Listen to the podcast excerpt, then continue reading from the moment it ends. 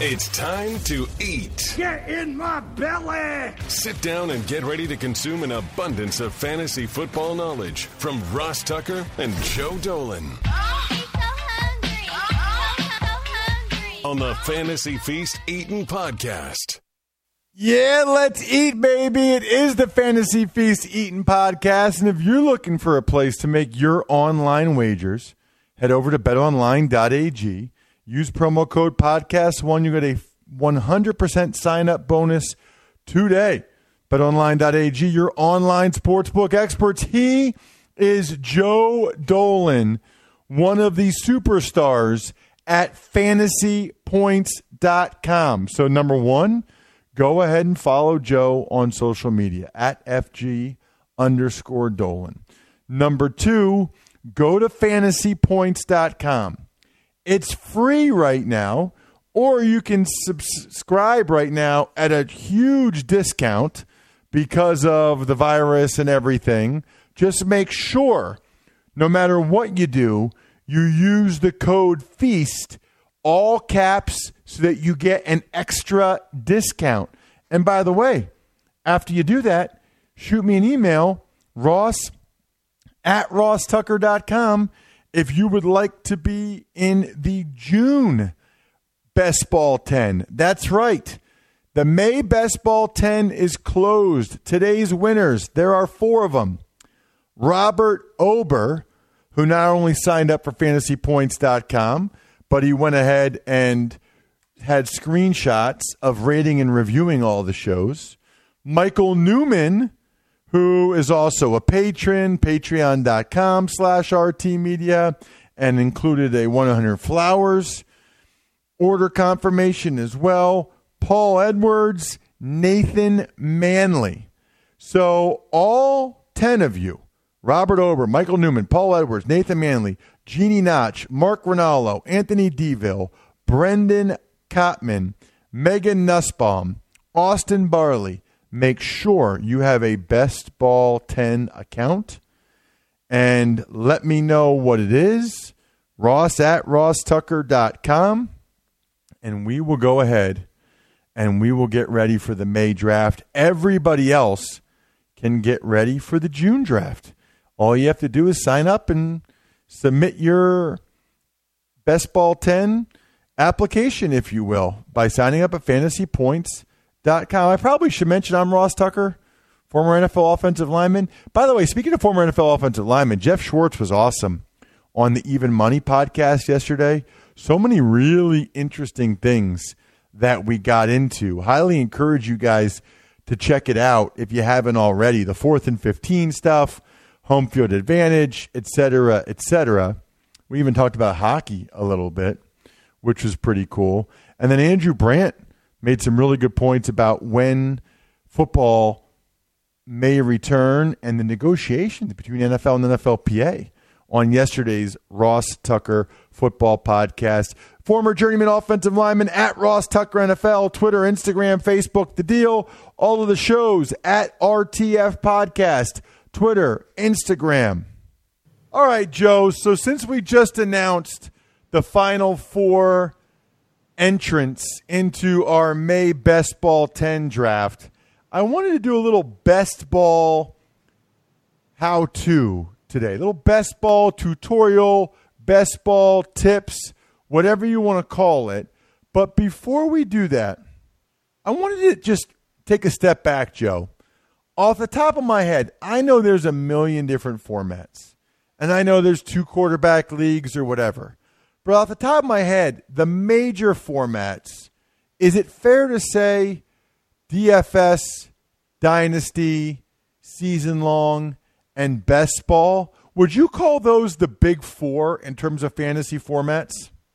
For sure. And and the thing that I think is most appealing about best ball and why you hear so much about it is because people are just addicted to drafting. Let, let's be honest. And if you're if you're in high stakes um, season long or or high stakes dynasty or you're a big big roller in DFS and you want to prepare for the fantasy football season. You know, even if you just want to whip your buddies' butts in the league that you set up with your work friends or your college friends or whatever. The reason people get so into best ball and why I think it's climbing the list of the those big four formats that you mentioned is because it's it's essentially replaced the mock draft. And we I can't remember the last time that I really sat down and decided, you know what? I'm going to do a mock draft. I've done them for magazines and for radio shows and for for learning purposes, but I can't remember the last time I was sitting around on my couch at 10:30 at night and I'm a little bored and I'm like, you know, let's go mock draft. At, The mock draft is dead. And the mock draft is dead because of best ball. And the reason is because you can it, with best ball, you know, you could do big money best ball leagues, but if you're just sitting around or maybe you're in the passenger seat of a car and you're going somewhere, you're going to visit your in-laws for the weekend and you're in the passenger seat, you can do a one, three, five dollar best ball for low stakes, practice your draft for August and September, and end up maybe even winning some money doing that. And it is the best way to play this time of year. I constantly have best ball drafts going. And uh, I know I got off the point a little bit of you talking about those big four formats, but best ball this time of year is number one. And then it's dynasty. Uh, obviously, DFS in, in May and June, DFS is way down the bottom. Uh, there's there's really nothing you can do. So, but best ball and dynasty are the two big formats right now, and best ball is is is important because it helps you get ready for those season long drafts that are going to dominate August and September. And the best part about them is you could do ten of them, you could do hundred of them, you can do a thousand of them and it doesn't take up your time during the season because you don't have to do anything to the lineups. You just sit it. You um, you Ron Popeil it. You set it and you forget it. That's all you need to do, um, and, and, that's why it's so popular. Um, so best ball, if you're a serious fantasy football player and you're not playing best ball, well then you're not a serious fantasy football player. Let's put it that way. So, just out of curiosity, Joe, I know you like them all. I know you do them all. I'll just I'll just say my bias right now. Uh, my preference is best ball. I love the draft. I love the delayed draft format. I love that I am going to be able to get my best lineup in every week without having to worry about byes, worry about taking guys out, putting you know, during the season, Joe, I'm doing a college game on Saturday, I'm doing an NFL game Sunday. Like I, I just I don't I don't enjoy roster management. I enjoy the draft. I like the draft and then win. That's what I like to do, Joe. Well, I think it's a, a nice for somebody like me. I think it's a nice companion piece because look, with what I do and what we do on this podcast, I need to be into roster management. I need to be into waiver wire. I need to be into setting lineups. I need to be into doing rankings and understanding, hey, I would start this guy over that guy. But there's only so much time. I know you mentioned you're doing a college game on on Saturday and you're you're previewing and watching the games on Sunday, but there's only so much time in in in the week really for you to set lineups and do wa- waiver wires. And even those of us who are really serious season long fantasy players there have been those leagues where we probably weren't as good as we could have been because we neglected them or we forgot to pick somebody up off the waiver wire. Um, best ball has really helped offset that.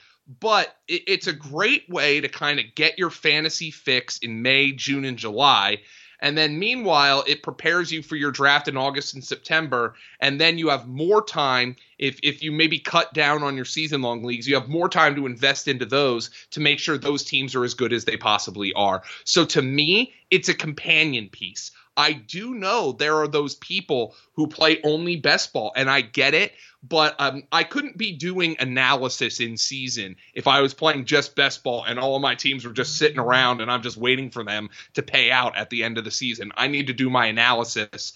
Um, but for me, best ball is a companion piece, and it's really important. So let's get into it, um, just in terms of how it's different And you already talked about it. We already kind of know structurally how it's different. But then how does that manifest itself, Joe, in terms of when you're doing the draft? Like what what is the format in terms of how many guys you should take at each position?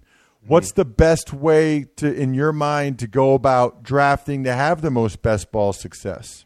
Well, let's let's look at best ball tens. And best ball tens, uh, obviously, is is the draft that you and I are doing here for the feast with the listeners. And it's a 20 round draft with uh, a starting lineup of a quarterback, two running backs, three wide receivers, a tight end, a flex, and a defense.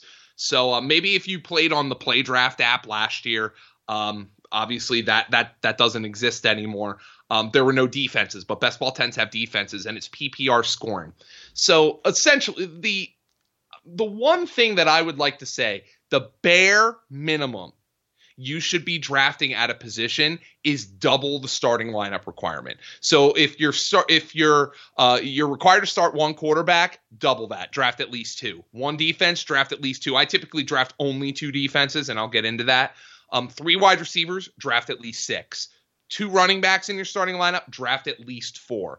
I typically my typical best ball team will include uh, two quarterbacks, five or six running backs, seven or eight wide receivers, two or three tight ends, uh, and two defenses. So that's typically typically what I'll do. Occasionally, I'll draft a third quarterback um, if I don't feel really good about the quarterbacks that I've drafted. Maybe I missed a run, I misread the board.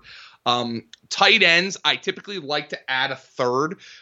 Uh, because the tight end can go into the flex spot, which which I think helps the flexibility. So um, occasionally I'll draft two tight ends if I end up with somebody like a George Kittle, somebody who I feel really good about as my number one tight end. But I do like to occasionally dabble into the third, especially this year where there are a lot of late round tight ends that I that appeal to me. I like to draft a third because that goes into the flex spot and it can almost function as like a second wide, uh, another wide receiver. Um, defenses Uh, there have been studies in the past that show drafting three defenses is actually optimal. I never really got into that, and maybe it's a blind spot for me, but it's because what is the one thing about a defense that we know isn't true about all the other positions? A defense is going to be on the field every week. It doesn't matter if they have an injury, two injuries, three injuries, you know the defense is going to be out there. You are not going to completely lose a fantasy defense to injury in the way you can lose a quarterback to injury. So I typically only draft two defenses. Make sure you don't draft them with the same bye week. Um, but I typically only draft two defenses in a best ball. So that's the way I like to go about it. The the true baseline you should be looking at is bare minimum draft double what is required of you in the starting lineup and then build from there uh, and then and then build from there in terms of drafting the rest of your lineup and the rest of your bench. Got it. So that I, I like that from a position standpoint.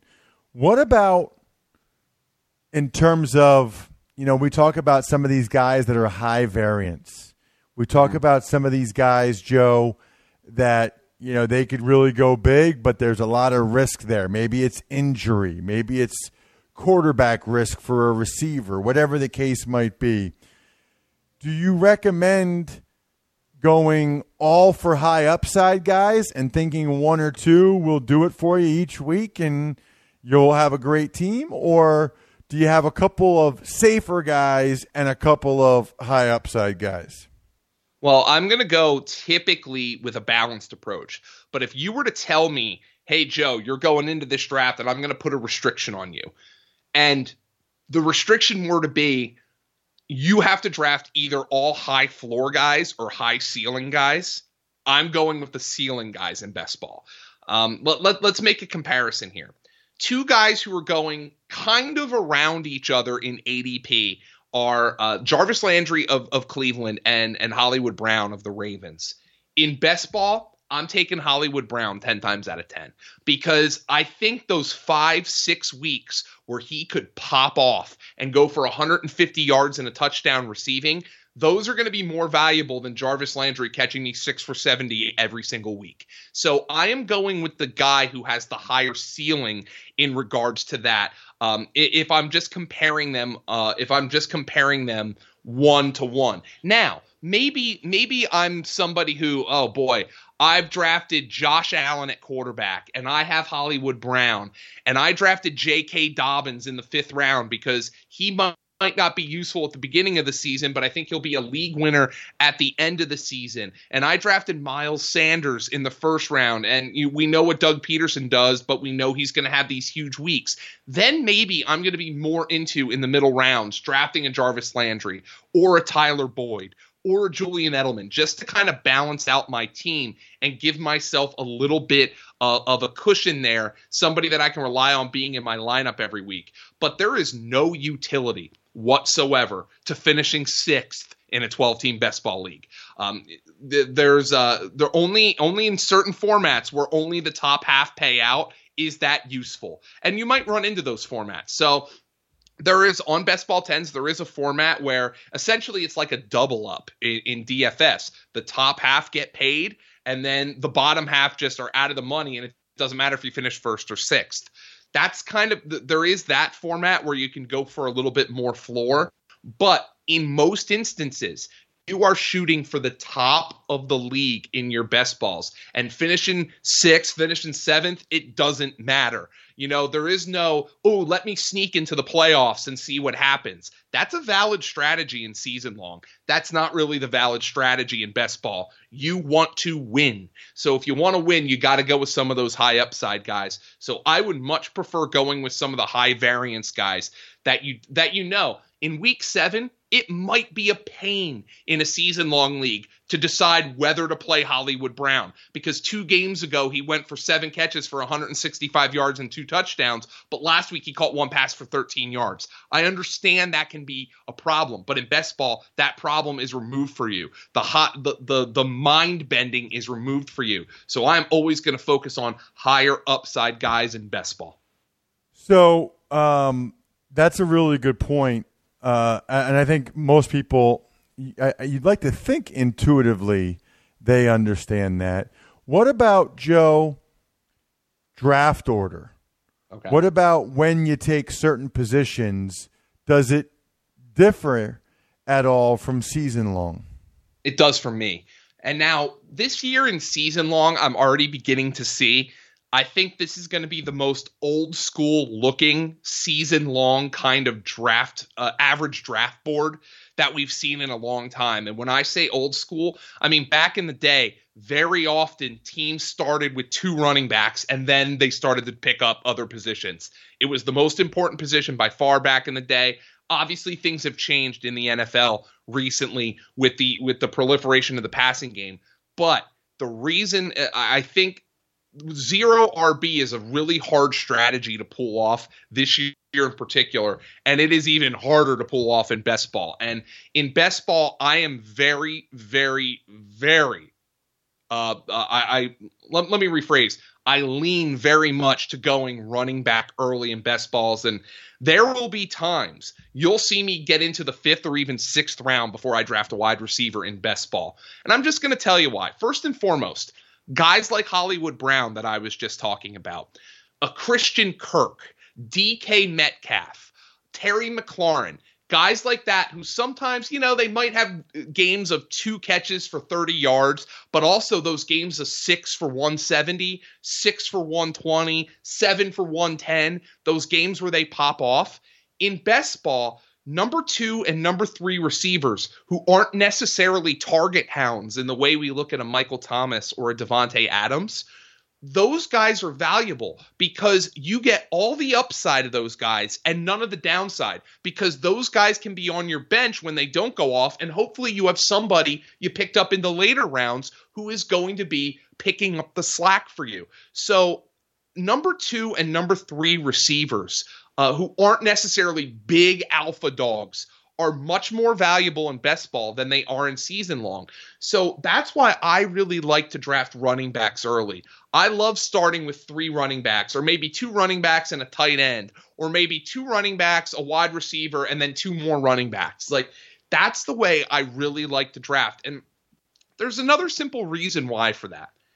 The zero RB uh, theorem, which by the way I have used to success in the past. Um, it, it, it, it's it's a valid strategy.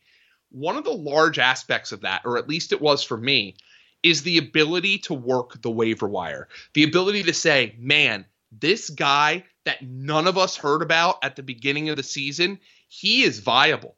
He he's he's putting up numbers. He's going to be a league winner. Th- that doesn't exist in best ball.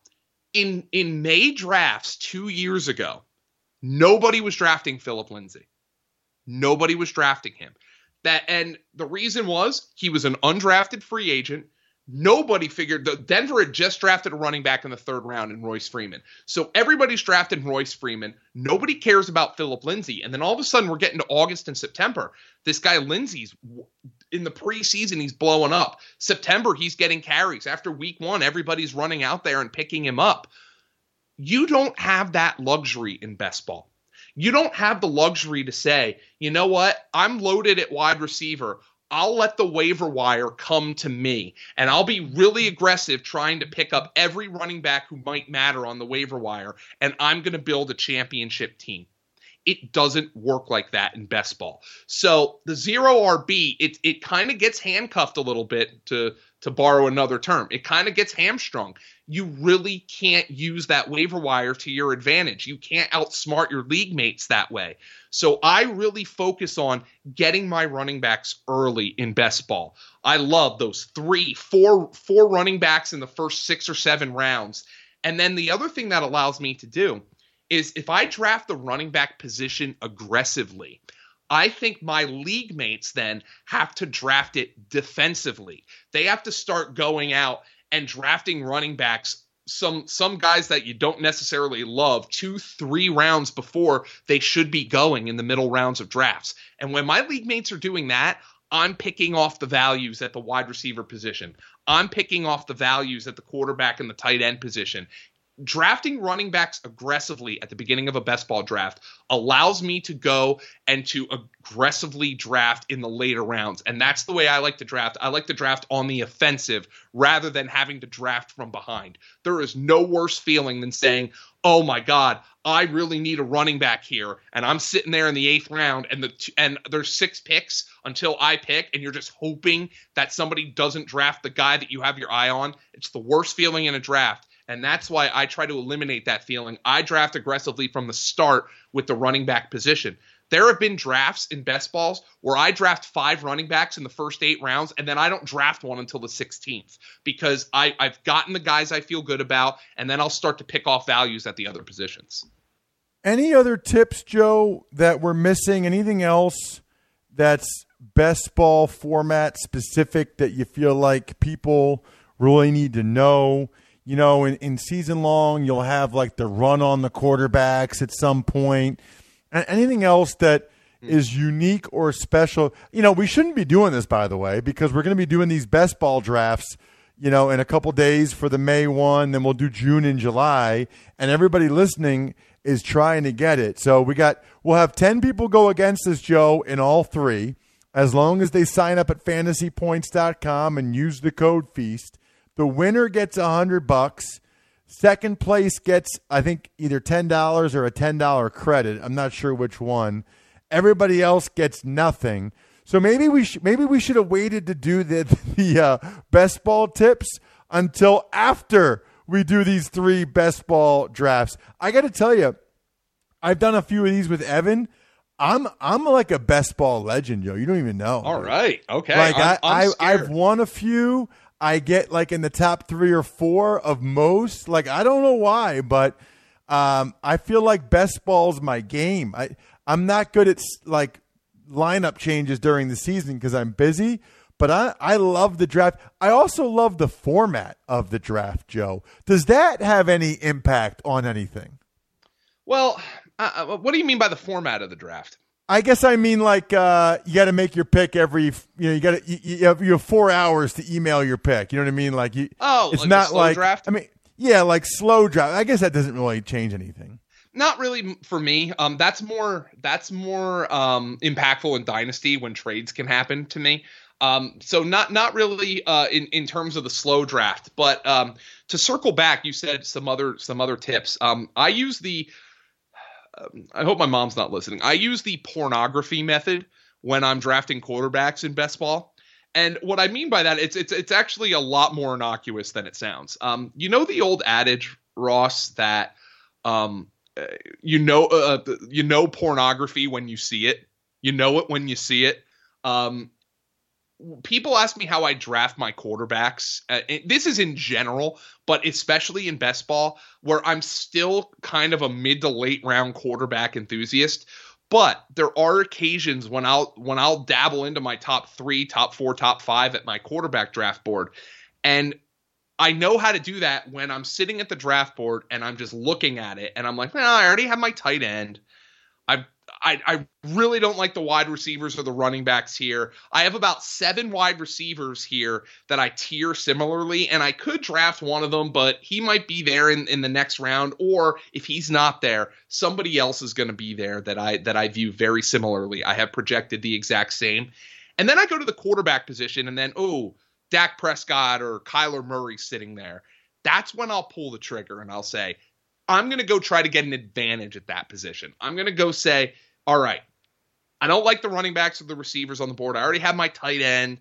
I'm going to pull the trigger on a quarterback. So, yeah, I use the pornography method for that. You know it when you see it. When the draft board falls the way, when you've done as many drafts as I have, that you know that going to get the advantage at the quarterback position is probably the right play. It's just kind of a gut thing there at the quarterback position. So, that's another strategy I use when I'm drafting best ball. Anything else that I missed, Joe, or that we should mention? Anything else that Yeah. that jumps out at you, or do you feel like we hit all the big ones? So one thing you really want to do is you want to take a look at team depth charts and uh, whether you do this whether you do this mentally or whether you write it down or whether you do a study on it you want to look at teams that have a narrow target uh, distribution uh, and what i mean by that is a few players who probably are going to dominate the targets on a team and one thing i'd like to do is to get them both.